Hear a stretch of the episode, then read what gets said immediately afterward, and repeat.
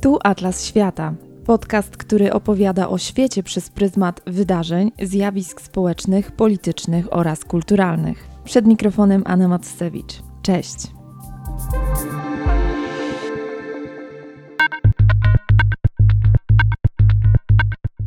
Minęło trochę czasu od opublikowania informacji Amnesty International, w której eksperci Amnesty zarzucają ukraińskiemu wojsku m.in. to, że stosuje y, praktyki czy też taktyki, które zagrażają życiu i zdrowiu cywili.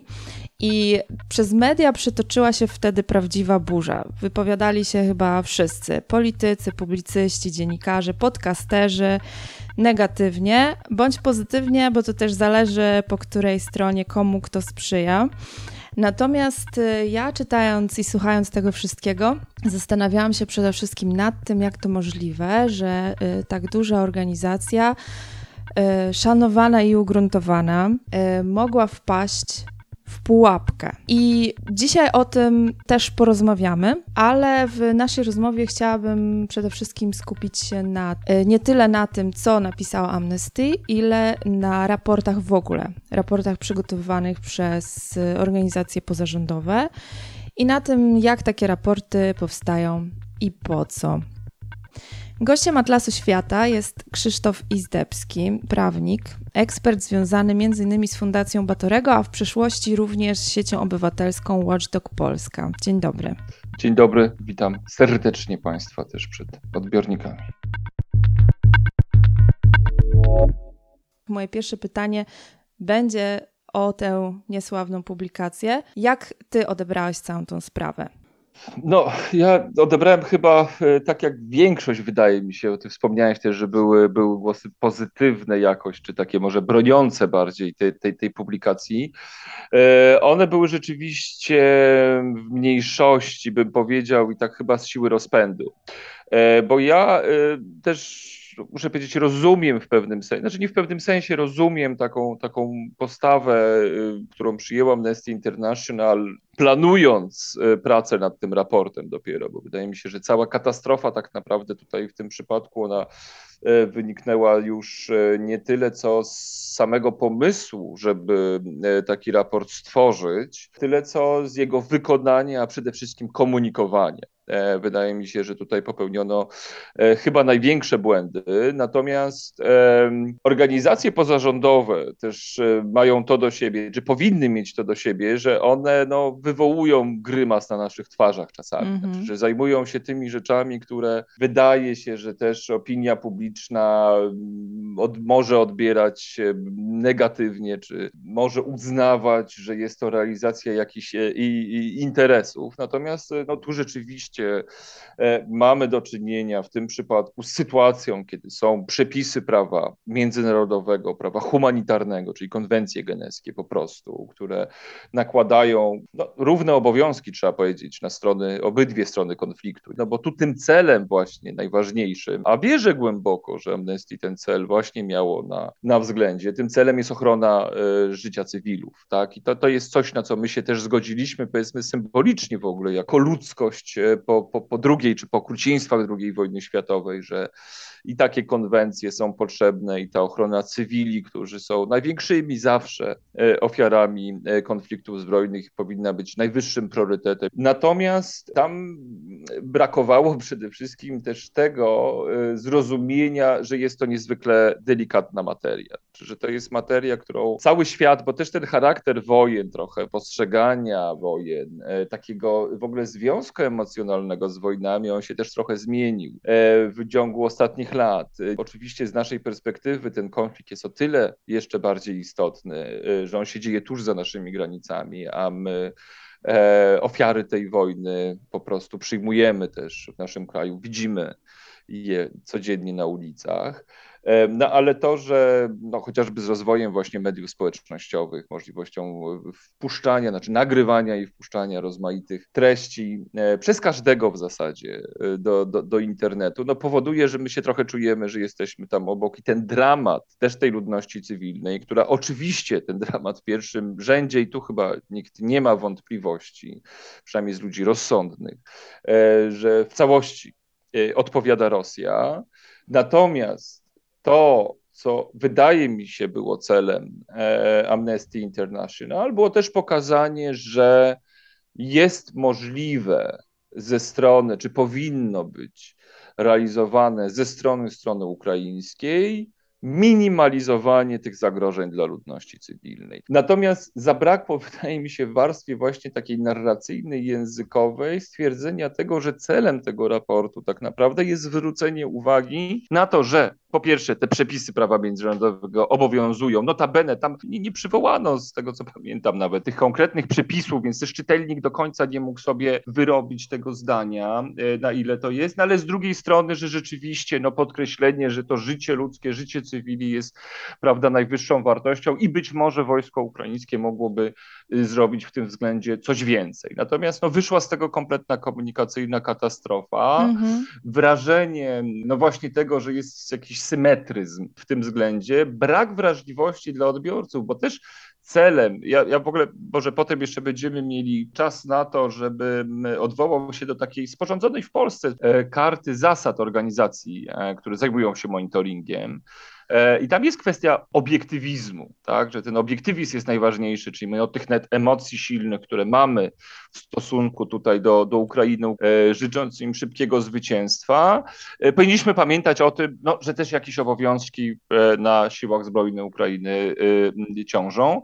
Z drugiej strony jednak no, chodzi o osiągnięcie też tego efektu tego, żeby to też no właśnie nie były nasze działania monitorujące przeciwskuteczne w tym sensie, a wydaje mi się, że niestety już abstrahując od no, jakichś problemów, delikatnie mówiąc, problemów wizerunkowych dla Amnesty International po tym raporcie, mm -hmm. zniknął nam z pola widzenia ten problem też ochrony cywili w trakcie konfliktów zbrojnych. No i pamiętajmy też, że wojna ma wiele obliczy i wiele wymiarów, i y, jesteśmy też na takiej wojnie informacyjnej, więc właśnie chciałabym przejść do tego, jak takie raporty powstają, bo mam wrażenie, że jeżeli będziemy wiedzieć, jak to działa, jak są zbierane takie informacje, jak takie raporty w ogóle są pisane, to być może wtedy te nasze reakcje czy odbiór tych raportów będzie troszkę inny, bo jeżeli się przyjrzymy temu, co napisał Amnesty, to widzimy, że nie są to zmyślone fakty. Rzeczywiście tak jest, że bardzo ogólnie mówię, że na przykład siły zbrojne Ukrainy nieraz funkcjonują na terenach zabudowanych, co zakłada obecność cywili, bo często nie wszyscy chcą się ewakuować albo mogą ewakuować, co oczywiście stwarza dla nich zagrożenie. I kluczowe właśnie w, w moim odczuciu tutaj jest kontekst i to pewne wyczucie chwili. I teraz pytanie, czy w przypadku tego typu raportów w ogóle możemy mówić o kontekstach i subtelnościach? Czy chodzi właśnie o pokazanie suchych i gołych faktów? Jest tak i tak, ocencie sami. Czy w raportach jest miejsce na ten kontekst?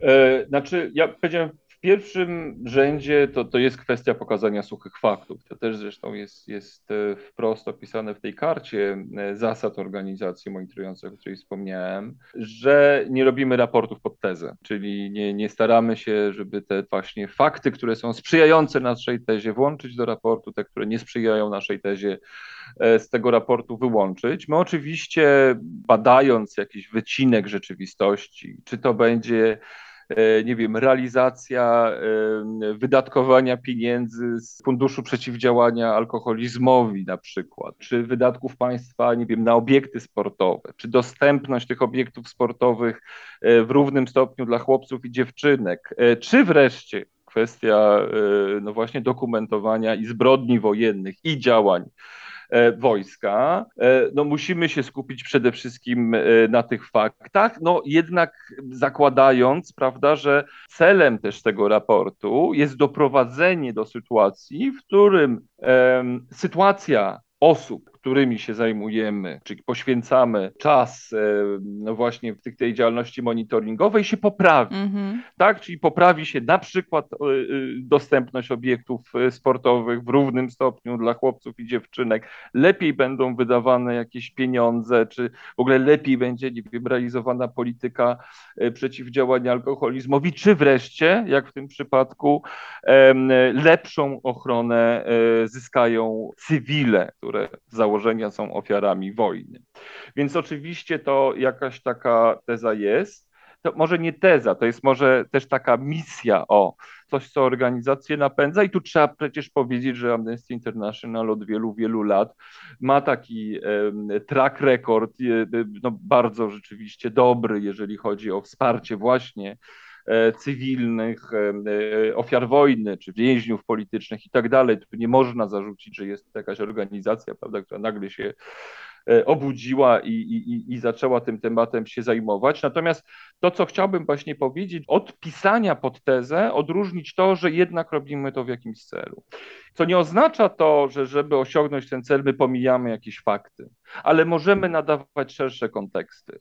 E, I tu był zarzut tak naprawdę, chociaż tam no, były w jakiejś przestrzeni e, publicznej w którymś momencie jakieś takie bardzo szczegółowe zarzuty, że to w ogóle tylko e, osoby, z którymi oni mm -hmm. rozmawiali, to były osoby, które już znajdowały się na terenach okupowanych przez Rosję, więc w domyśle te osoby no, nie miały też jakiejś prawda, obiektywnego spojrzenia, że też były ofiarami tej rosyjskiej propagandy. No, według wyjaśnień samej Amnesty International te wywiady, rozmowy z ludźmi e, toczyły się, e, jeżeli nie wyłącznie, to na pewno głównie na, na terenach, które są pod e, kontrolą sił, sił ukraińskich.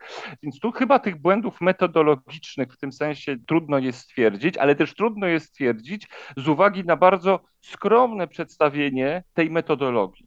Bo też po to, żebyśmy pokazali, że jesteśmy otwarci na weryfikację naszych ustaleń, organizacje bardzo często, nie zawsze, ale jak tego nie robią, uważam, że to jest źle i to właśnie chyba wyszło w tym e, przypadku, się potwierdziło.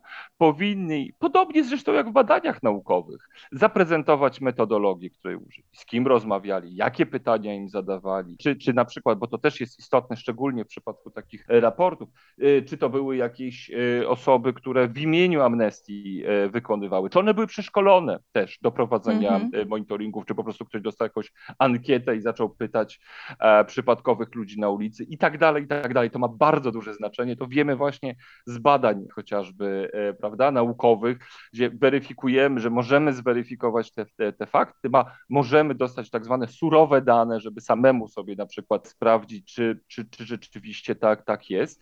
I szczególnie to jest istotne, znowu wracam do, do tego słowa kontekst, że wiedząc, że może to być wykorzystywane, tak, żeby ten cel, który my chcemy osiągnąć, mm -hmm. no, był zagrożony. No bo fakt, że no, można było naprawdę, ty wspomniałaś o, o, o, tym właśnie, no, że, że żyjemy też w takiej e, dobie wojny informacyjnej. No wiemy doskonale, mimo nas, że oczywiście wydaje nam się, że to jest totalnie tempa jakaś propaganda trafiająca do ograniczonej liczby osób, e, no ale chyba tak nie jest, że Putin czy, czy, czy, jego współpracownicy, no, do mistrzowskiego poziomu doszli właśnie, jeżeli chodzi o kwestie wojny informacyjnej, propagandy, dezinformacji, wpływania na E, opinię publiczną też Zachodu. I było rzeczą niemal pewną, i to powinno się zmapować na samym początku, że ten raport może być w ten sposób wykorzystany, co w efekcie może się okazać tak, że wszystkie strony się, prawda, łącznie ze stroną ukraińską się utwardzą w swoich pozycjach, no a w rezultacie ta sytuacja cywili nawet w jakimś minimalnym zakresie się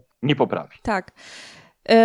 Wzięłam pierwszy z brzegu raport przygotowany przez Biuro Wysokiego Komisarza do Spraw Praw Człowieka. Mm, jest to czerwcowy raport o stanie praw człowieka w Ukrainie objętej wojną właśnie od lutego do maja. Publikacja liczy 50 stron i tutaj właśnie jest to, o czym mówisz. Na początku znajdziemy informacje o metodologii, e, że zostało wykonane 11 field visits, czyli wizyty w terenie, przeprowadzone zostało 517 rozmów, napisane jest z kim, z ofiarami i świadkami łamania praw człowieka, ich krewnymi, ich prawnikami, przedstawicielami rządu i społeczeństwa obywatelskiego. I y, no, jakby daje to już nam szerszy obraz. Y, myślę, że wtedy mamy więcej trochę zaufania do tej treści.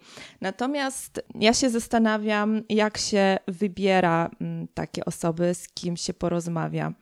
Jak się dba o to, żeby te informacje były rzetelne? Czy potem się to też jakoś weryfikuje? Ja tu mam na myśli to, że jakby nie zakładam, że ktoś będzie na przykład świadomie kłamał, ale może się znajdować na przykład pod jakąś presją, może być zastraszany. Jeżeli badania są w zakładach karnych, to tam też bywają różne sytuacje, uwikłania, nie wiem, takie różne rzeczy albo że ktoś przybywa na terenie okupowanym, albo w obozie dla uchodźców i, i tak dalej. Więc różne, różne sytuacje się zdarzają, pod różną presją ludzie mogą być, więc y, jak wygląda ta praca w terenie? No, tych metod rzeczywiście jest dużo i tu masz rację w ogóle, że super, że zwracasz na to uwagę, bo, bo to jest taka już, trzymając się tej retoryki wojennej, duża mina e, dla organizacji. Znaczy w tym sensie, że bardzo chętnie i szybko znajdują się osoby, które mają coś złego do powiedzenia na jakikolwiek temat. To, to, to nie musi być właśnie kwestia taka, która została poruszona w raporcie Amnesty International, to może być właśnie wszystko inne gdzieś tam związane z działalnością władz.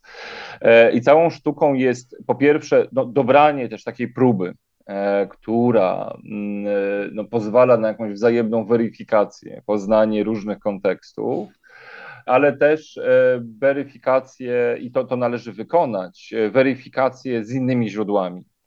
Czyli nie tylko wywiady na przykład z ludźmi, którzy coś robią, ale zderzenie tego y, chociażby z informacjami, które ukazywały się w mediach y, lokalnych, z informacjami, które no teraz szczególnie to jest bardzo cenne, aczkolwiek też jako jedyne na pewno niedobre źródło wiedzy, y, czyli właśnie media internetowe. Znaczy, jeżeli ktoś twierdzi, że właśnie w danym dniu tutaj żołnierze zajęli budynek i on chciał wyjść, ale go nie wypuścili i był narażony na utratę życia i zdrowia, no to chociażby możemy zweryfikować, czy ta osoba rzeczywiście mogła być w tym budynku e, i e, czy e, jakieś ataki, czy, czy wejście samej armii miało, miało znaczenie. I tutaj jest bardzo taka ciekawa też metoda, która się wytworzyła tak naprawdę w ciągu ostatnich kilku lat.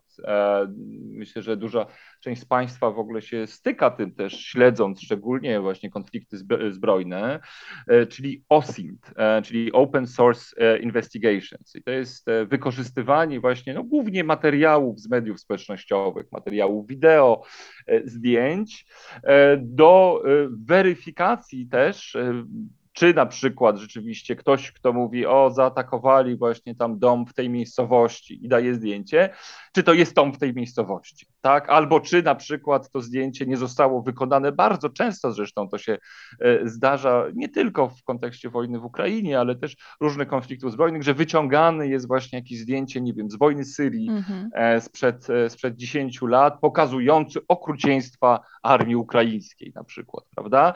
No więc to jest też taka metoda weryfikacji, bardzo też zaawansowana z jednej strony, ale z drugiej strony E, e, myślę, że dosyć demokratyczna, bo, bo przy minimalnym naprawdę też jakimś szkoleniu i, i, i dostępności nawet darmowych narzędzi do tego, e, można takie informacje po prostu weryfikować. Też jest często tak oczywiście, bo też ten dobór, no, to, no właśnie, to też nie są badania opinii publicznej, to są badania pewnego postrzegania danej sytuacji.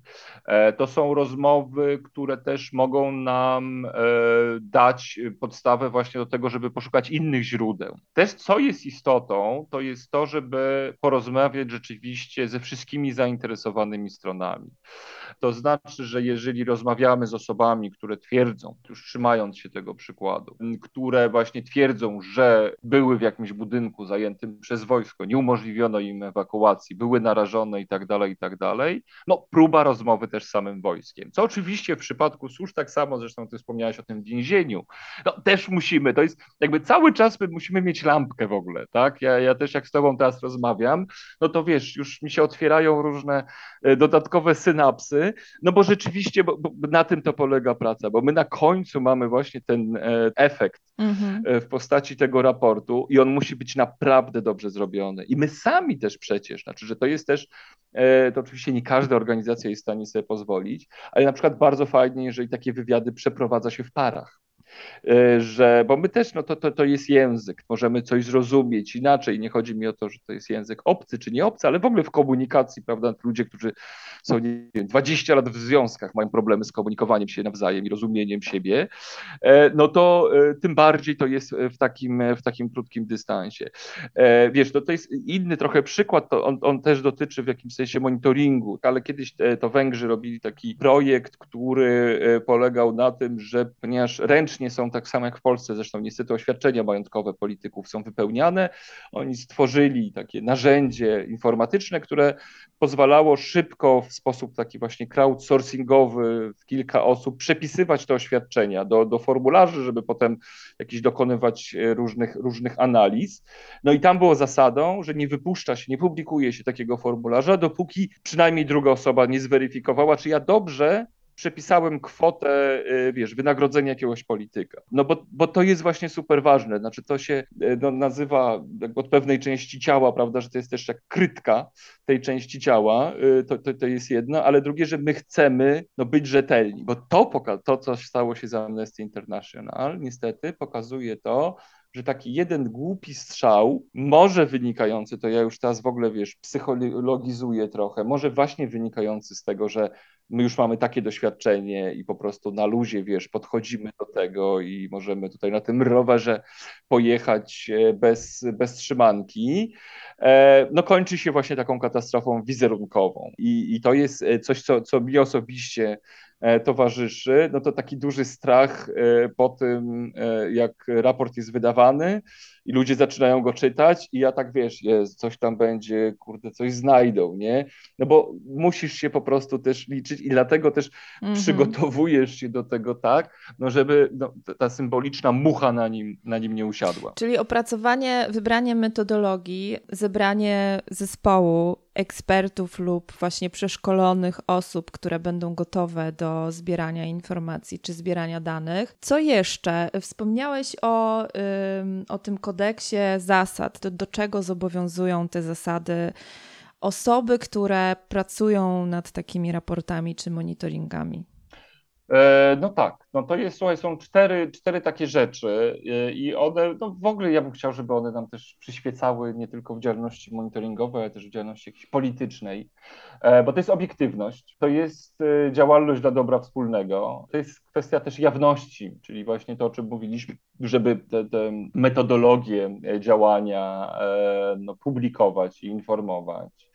E, no i ta rzetelność, czyli też ta rzetelność, to, to tutaj zresztą jest wprost e, opisane, ja, ja zacytuję, że organizacje powinny podejmować też zadania na miarę kompetencji i możliwości. I, i, i jeszcze też to w tym kontekście, bo to, to super właśnie pasuje i to chyba wychodzi na to, że przynajmniej części tutaj nie udało się zachować w tym raporcie, E, ta działalność dla dobra wspólnego. Ja wspomniałem o tym właśnie, że, że to jest element wpływania na poprawę funkcjonowania jakiegoś tam wycinka, czy to będzie ochrona ptaków, czy to będzie, nie wiem, ochrona zabytków, czy ochrona e, cywilnych ofiar wojny, e, ale głównie chodzi o to, i tu też zacytuję, bo, bo to naprawdę jest, jest warty krótki dokument, 2001 rok, a oznacza to, ta działalność dla dobra wspólnego, że nie powinien być poza skrajnymi przypadkami ten monitoring jedynie formą krytyki, ale próbą rozpoczęcia procesu negocjacji i wspólnych działań na rzecz poprawy istniejącej sytuacji. E, co też oznacza, e, że jeżeli my konfrontujemy władzę, administrację, siły zbrojne, no to też nie możemy na, jakby robić tak bardzo na ostro i czynić sobie z nich e, wrogów. Y, od początku. To też jest kwestia pewnych umiejętności miękkich, bym powiedział. E, no bo być może gdyby właśnie w innym opakowaniu ten raport został przedstawiony, e, no to być może odbyłyby się jakieś negocjacje, tak? Na tro, trochę zasadzie takie wiesz, proste rzeczy czasami, e, właśnie dotyczące tego i to, to dużo przykładów jest takich, tutaj Helsińska Fundacja Praw Człowieka, trzeba szczególnie tutaj powiedzieć ogromne doświadczenie w zakresie monitoringu praw, praw więźniów, tak? Znaczy, że chociaż więzienie jest instytucją totalitarną i, i ten dyrektor więzienia y, ma na pewno poczucie, że nie powinien się pod jakimiś postulatami więźniów i problemami uginać, no to jednak zobaczenie pewnej skali problemu, wytłumaczenie, zaproponowanie też, jak można e, to robić, no może właśnie doprowadzić do poprawy funkcjonowania. Więc to są takie zasady, które e, powinny nam, nam towarzyszyć i, i głównie tą, która mi towarzyszy bardzo mocno, to jest kontekst, bo, bo on działa w dwie strony. Czy możemy spłycić jakąś, jakiś przekaz, możemy go wyolbrzymić w jakimś sensie, nie znając tego kontekstu. Więc też jeszcze dodając do tego te osoby, które prowadzą tak taki monitoring. To nie są tacy, z całym szacunkiem, ankieterzy, którzy po prostu tam odkreślają, e, prawda, czy, czy tam ra, jakiego radia słuchamy, a gdyby coś tam było mniej reklam, czy słuchalibyśmy mm -hmm. go bardziej i tak dalej. E, tylko to jest jakiś, no szczególnie w takich sytuacjach, kontekst e, psychologiczny, kontekst polityczny, e, kontekst socjologiczny, militarny wreszcie, czy, czy, czy PR-owy. No, ale też trzeba powiedzieć dosyć mocno, że odpowiada za przebieg tego procesu no, osoba, która wzięła na siebie tą odpowiedzialność koordynującą, znaczy, że, że, że też odpowiednie szkolenia dla ankieterów, znaczy dla, czy dla tych osób, które na polu już e, tak e, mo, monitorują, no one muszą być e, przeszkolone. Więc wspomnieliśmy, że w przypadku niektórych tematów informacje są zbierane w terenie. E, są też raporty opierające się na innej metodologii, na obserwacji przebiegu jakiegoś procesu, czynności, na analizowaniu otwartych danych. Na przykład e, tak pracuje zespół białoruskich aktywistów, którzy przygotowują raport o łamaniu praw człowieka. Ja rozmawiałam w lutym z Hanną Jankutą, która właśnie opowiadała o, o takim raporcie łamaniu praw człowieka względem środowisk kultury w Białorusi. I to są osoby, które śledzą aresztowania, sprawy karne, zapadające właśnie wyroki i zbierają w większości te dane zdalnie właśnie. Czy możesz trochę więcej opowiedzieć o tych innych metodach? Wspomniałeś o monitoringu, tak? Na czym na przykład polega monitoring?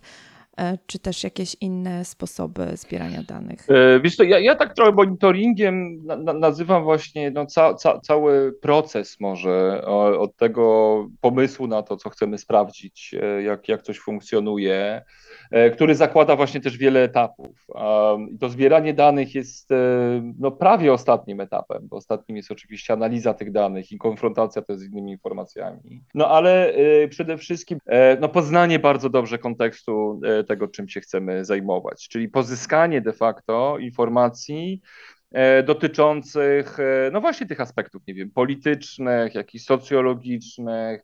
No wiesz, często też jest tak, że szczególnie w jakichś takich e, krajach, może bardziej różnorodnych kulturowo niż Polska, że to, to też kilka razy słyszałem, że zdarzyły się takie wpadki właśnie, że, że wyjeżdżają jakieś osoby, przygotowują się z jakimś określonym, ze znajomością określonego języka, a okazuje się, że osoby akurat z tego regionu, które są pytane, e, posługują się e, jakimś swoim dialektem, czy duża część, szczególnie starszego pokolenia w ogóle właśnie nie rozumie, co się do niej mówi w innym języku niż, niż ten macierzysty. Mhm. No więc ten kontekst kulturowy też często na przykład bywa, oczywiście możemy nad tym ubolewać, no ale ten świat niestety na razie przynajmniej, mam nadzieję, że nie na zawsze tak jest, tak jest ułożony, że no, na przykład kobieta nie dowie się niczego od, od mężczyzny, bo po prostu mężczyźni w danej kulturze nie rozmawiają z kobietami. Więc to są jakby takie, no właśnie, no, drobne rzeczy na, na, na, na każdym kroku, y, na które y, zwracamy uwagę, robiąc, co nazywamy, to jest taki desk research, czyli po prostu, no de facto siedzi się przed komputerem y, i się patrzy na, na różne rzeczy, chociażby też E, bo to jest ta mądrość, zapoznając się z raportami e, wcześniejszymi, które były na podobne tematy, które nam pozwalają chociażby zobaczyć też, jaka była sytuacja w punkcie wyjścia, e, czy ona się jakoś po tym raporcie na przykład też zmieniła, czy nie. Jeżeli chodzi o same metody, no to są oczywiście w dużym sensie wywiady i, i, i najlepiej, jeżeli one są osobiste i, i też ro, ro, robione w sposób umiejętny, w tym sensie, że my jesteśmy w stanie jakoś tam ocenić e, naszym wewnętrznym wykrywaczem kłamstw, e, czy osoba e, no, mówi prawdę, czy nie. Czyli być przygotowanym i często w takich scenariuszach pytań są też takie, wiesz, pytania, które no, mają sprawdzić trochę wiarygodność. Takie właśnie nagle na przykład, czyli ktoś opowiada, że był w jakimś tam miejscu, widział to i tak dalej i pytasz się go, jaka była pogoda. I widzisz, że po prostu ta osoba kurczę, nie wie, jaka pogoda, a jednak jak tak dobrze wszystko pamiętasz ze szczegółami, no to też pamiętasz, czy było słońce, czy padało.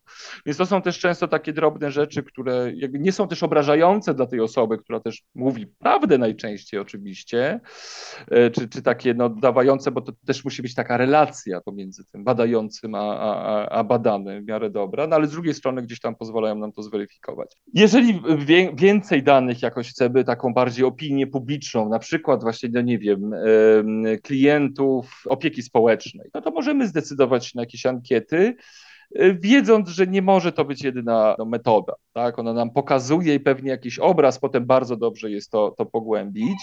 To zresztą, jak Państwo słyszą, to jest taka no, mm, socjologiczna też dłużej, czy może interdyscyplinarna, to jest ten element e, socjologiczny. E, no i e, kwestia jeszcze tego OSINT-u, czyli ten Open Source Investigation. Tu Amnesty International zrobiło na przykład niesamowitą też robotę, też Human Rights Watch, w badaniu też przy pomocy, ale też właśnie wywiady i w dużej części też ten Open Source Investigation, użycia broni takiej wydawałoby się lżejszej przeciwko demonstrantom na całym świecie. I to badali w Ameryce Łacińskiej, gdzieś w krajach arabskich, gdzie między innymi dzięki temu raportowi no, wyszło na to, że niektóre y, modele granatów z gazem łzawiącym po prostu mogą zabijać i zabijają ludzi. E, I e, w niektórych krajach zmieniły się metody szkolenia policji, wycofali na przykład też te, te granaty, ale to właśnie osiągnięto e, oglądając, namierzając wspólnie z ekspertami też od, od tego typu narzędzi, dziesiątki tysięcy chyba nawet E, e, godzin filmów e, nagrań z demonstracji.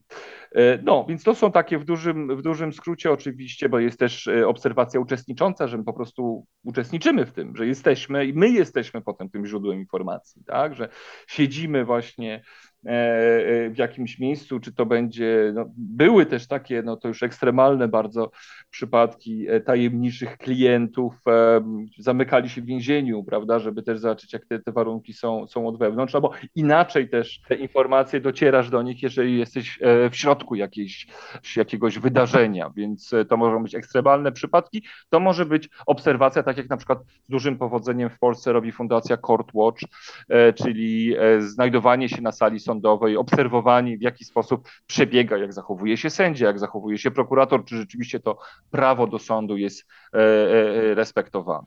Przychodzi mi jeszcze do głowy sprawa badania e, przestępstw seksualnych teraz na wojnie, gdzie siłą rzeczy wiele kobiet otwarcie nie powie, że są ofiarami na przykład gwałtu, no i to jest bardzo duże wyzwanie dla badaczy, którzy by chcieli zbadać skalę i na przykład wykorzystać te dane do pociągnięcia, żeby pociągnąć do odpowiedzialności sprawców, bo y, strasznie trudno jest o tym rozmawiać, więc y, też czytałam, są tworzone grupy wsparcia, pomoc psychologiczna, jednocześnie krok po kroku, bardzo delikatnie, jakby dociera się do tych świadectw, żeby zebrać faktyczną taką informację o tym wszystkim.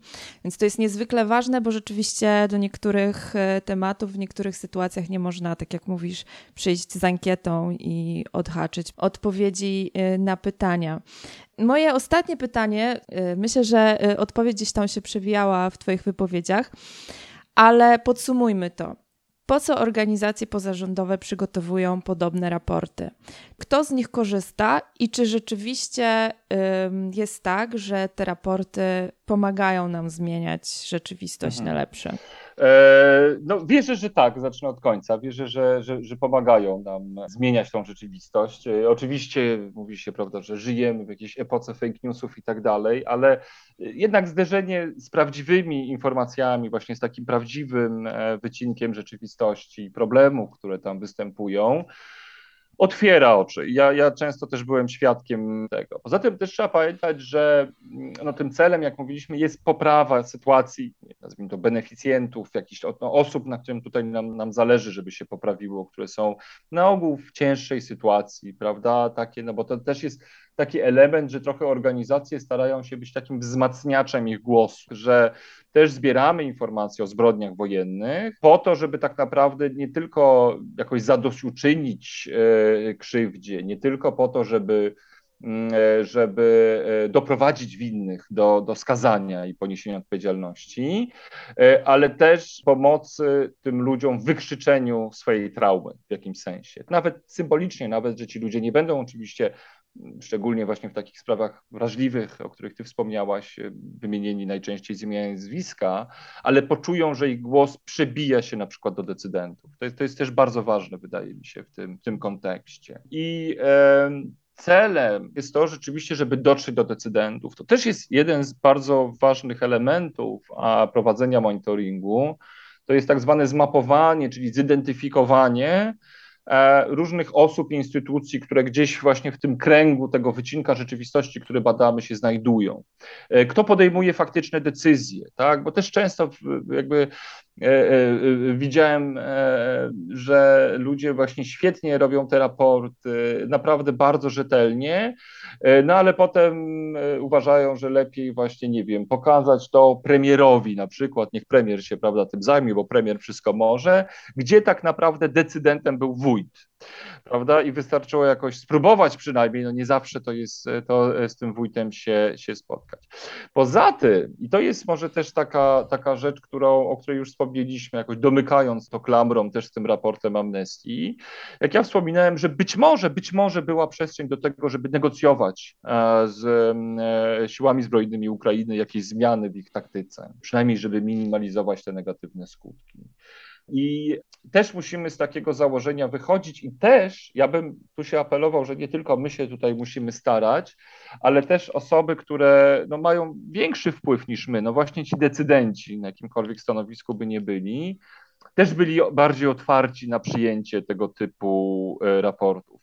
Bo my tak naprawdę monitorując szeroko pojętą administrację, władzę i tak dalej, my wspieramy ją w tych działaniach. My pokazujemy rzeczy, do których często z powodów prawnych, e, z powodów e, no też ograniczonych zasobów, władza nigdy nie dotrze. E, I to są, to są właśnie te rzeczy, gdzie ja wierzę, że my się bardzo dobrze uzupełniamy. My nie robimy czegoś za władzę. Tak samo tutaj w przypadku chociażby zbrodni wojennych, o których ty, ty, ty wspomniałaś, tego monitoringu, jest też taka organizacja ukraińska, e, sieć obywatelska Opora, która od wielu, wielu lat i rzeczywiście są jednymi z najlepszych ekspertów, nawet bym powiedział, w świecie, od monitoringu przebiegu kampanii wyborczej wyborów e, e, w Ukrainie, osiągając właśnie bardzo też duże sukcesy, przekazując swoje ustalenia co do problemów, na przykład tam, gdzie dochodzi do przekupywania głosów, to nie chodzi też tylko o to, żeby doprowadzić odpowiedzialnych za to do, do, do, do więzień, ale też, żeby system jakoś zmienić tak, żeby za, za, zacieśnić. Teraz, od, od marca w zasadzie, wykorzystując swoją wiedzę i kompetencje, zajmuje się właśnie dokumentowaniem zbrodni wojennych i przekazuje te swoje ustalenia E, prokuratorom w Ukrainie, ale też prokuratorom Międzynarodowego Trybunału Karnego w Hadze, mm-hmm. gdzie one będą służyć jako materiał dowodowy. Znowu, żeby służyły jako materiał dowodowy, żeby decydenci poważnie do nich podeszli, no one muszą być totalnie, totalnie rzetelne, tak żeby właśnie tutaj nie było żadnej, potocznie mówiąc, wtopy, ale no, wierzę, może naiwnie też jak obserwujemy politykę w ogóle i, i, i taką barierę, która jest pomiędzy społeczeństwem a, a decydentami, często, e, że to jest trudne, e, ale e, to jest bardzo moim zdaniem ważne, żeby ta otwartość była z dwóch stron. I żeby ta otwartość była z dwóch stron, no właśnie wrócąc teraz do Amnesty International Ukrainy, być może trzeba było dołożyć do raportu o Ukrainie przypomnienie tego, co odnośnie zbrodni rosyjskich w Ukrainie Amnestii e, mówiło wcześniej, bo to już po prostu e, będzie, będzie inne, inne wrażenie. Nie jest to jakieś zaprzeczenie prawda, faktom czy, czy naruszenie zasady obiektywizmu, ale już po prostu no, też zapakowanie tego w ten sposób, żeby osiągnąć ten cel, jakim jest poprawa e, ochrony życia i zdrowia cywilów. Krzysztofie, bardzo dziękuję za naszą rozmowę i za rozjaśnienie tych wszystkich e, niuansów i pokazanie, jak e, ta praca organizacji wygląda od kuchni. Dziękuję. Bardzo dziękuję. Gościem Atlasu Świata był Krzysztof Izdebski.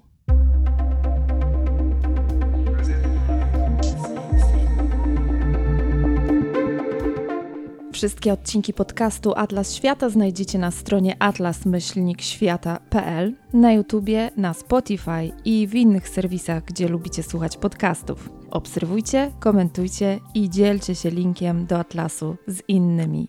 Ja się nazywam Anna Mocewicz. Dziękuję za uwagę i do usłyszenia.